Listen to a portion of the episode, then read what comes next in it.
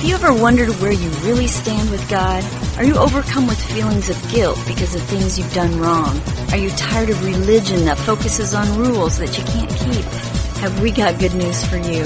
It's time to listen in on some casual conversation with Mike Kapler and Joel Brueseke and discover what true freedom is all about. This is Growing in Grace.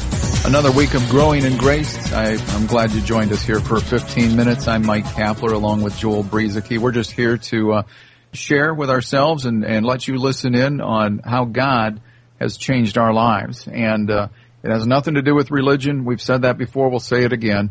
Um, it's just about a tremendous love that He has for me. And Joel, I, I know that with all that we talk about here on this program, the, the one thing that we're probably going to even talk about today, I suppose, is that God has completely forgiven us of all wrongdoing. Anything that you ever done, and, and even before that, uh, where you had this problem, even, even if you had never done anything wrong, you had a problem called a sin condition or a sin nature, the nature of Adam, and now you've been transformed and become the righteousness of God in Him as a believer in Christ. And so, th- this unconditional love that I've experienced and began to grow in, what does that do for me? It just, I can't help but respond with that same kind of love. Not that I, not that I have perfect love like the Lord does, but it has been placed within me and it just, it just wants to breathe itself out of me. I can feel it and, and I don't want to go out and, uh, and do all kinds of things that would be contrary to, to the nature of God. And, uh, you know, I, I'm, I'm not hungry to perform sinful actions, even though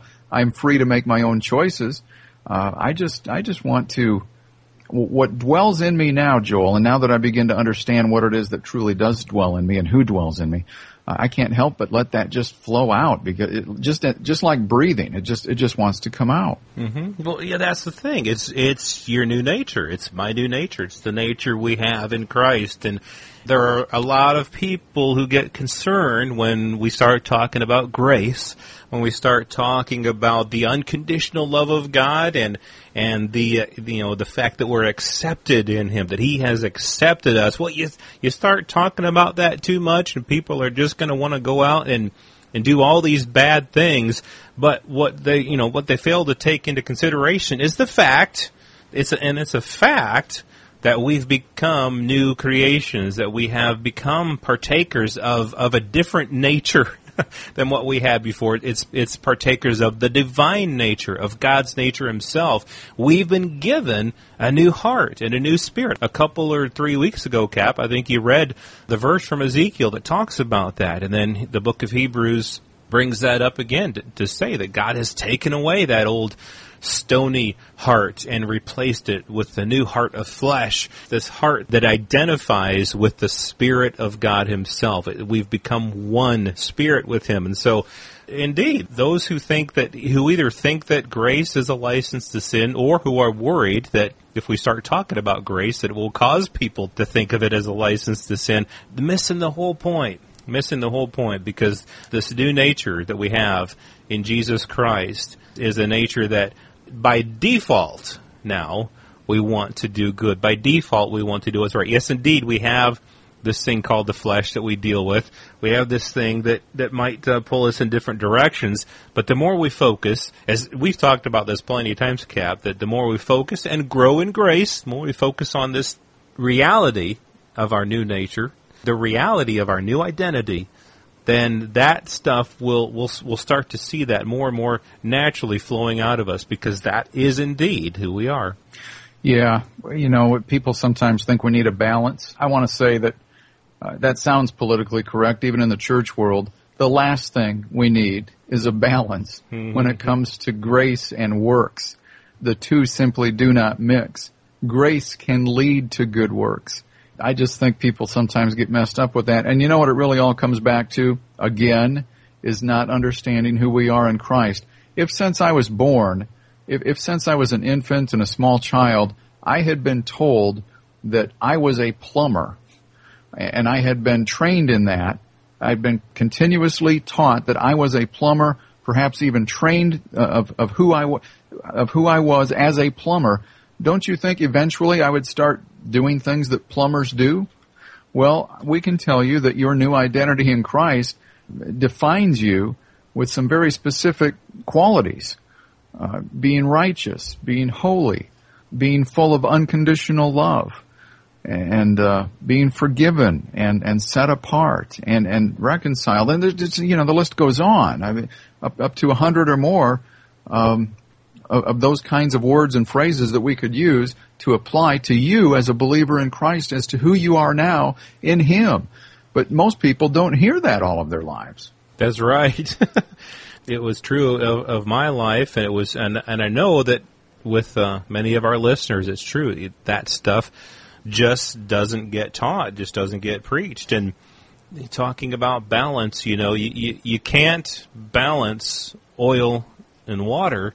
They just don't mix. You just you can't mix them, and you, and you can't. Well, you have one, a little bit of one and a little bit of the other. In the same way, you can't mix or balance grace and law. It was never meant to be that way. You know, before the cross, the ministry in the world was the ministry of death and condemnation. That was the law. There was a purpose for that. And then uh, the ministry, as we talked about last week, the ministry that we're under is the ministry of reconciliation. You can go back and listen to that program and hear what Cap said about that word, reconciliation, that God has reconciled us to himself. You can't balance that. You, you just can't balance those two, two things. You, you know, a person either has to be under one or the other. And the good news is, is that we're in the ministry of reconciliation. And so that is what we live from. The fact that God has reconciled us to himself, that he loves us unconditionally, that his grace has, is far reaching. Oh, I love how, uh, how somebody put it. A dear friend of many people on Facebook, Ginger Pierce, uh, as we're recording this, um, she recently passed away. Earlier this week, she had a heart attack and and passed away. And, and many people, many people were uh, were friends with her on, on Facebook, and she just had she knew the love of God like nobody I've ever seen. I mean, it just flowed from her in, in her own crazy and fun and different and unique way. But one thing a, a, quote that somebody, you know, people all week have been posting quotes from her, and one thing that she wrote this week, uh, that somebody wrote qu- quoting her, you can't exaggerate the love of God. You, you can't balance it with anything else, and you can't exaggerate it. It goes on and on and on and on, far, you know, more far-reaching than than what we'll ever imagine.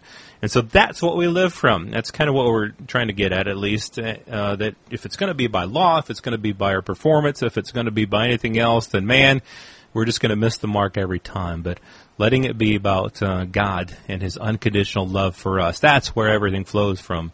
Yeah, and and you know, going back to that that reconcile thing, and I know we talked about it last week, but uh, you can pretty much tell if somebody is coming from a mindset of being a new creation in Christ, or if it's a mindset that tends to um, put more responsibility upon ourselves, or a little bit more of a works mindset.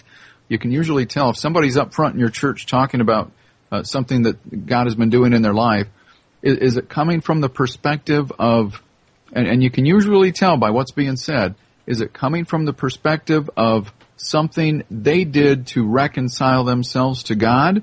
Or is it the other way around, like what the Bible says, where God reconciled us to himself even before we ever did anything right, okay?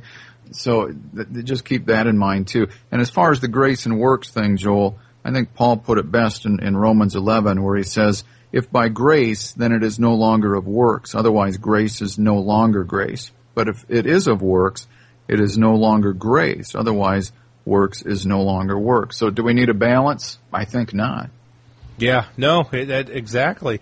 And uh, I think also what Paul said about just how and, and how he had his whole life ever since that encounter with Christ on the road to Damascus, he knew that his whole life from that point on was the grace of God. It was based upon the grace of God. His his zeal, his passion for the gospel, all the work that he did, and he worked hard.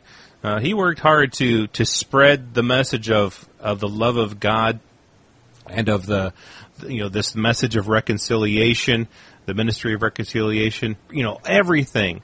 And he said that it was all by the grace of God. And here's what Paul didn't say. He said, "Well, I made sure that I tried to keep the law."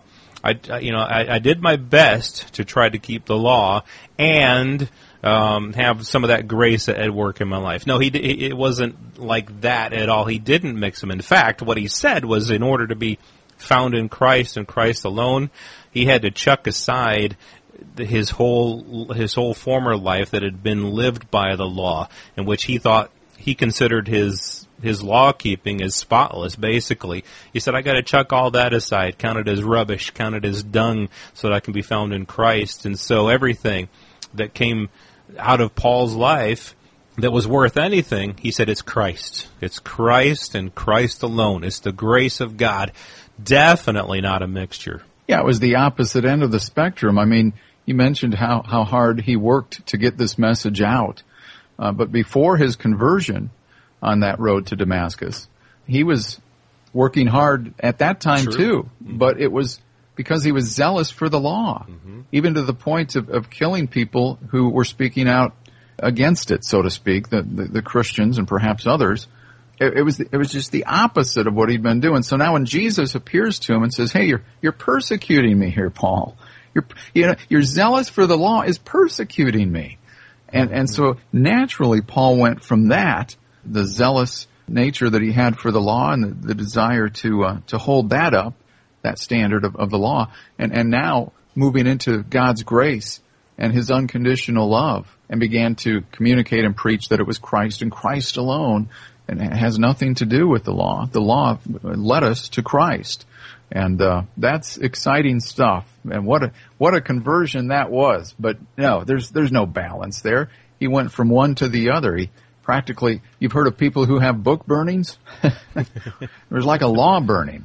Uh, not exactly, but uh, that's that's exactly what happened though, Joel. He he went from the law and promoting that to chucking it aside and uh, communicating something that is quite different from the demands that the law had.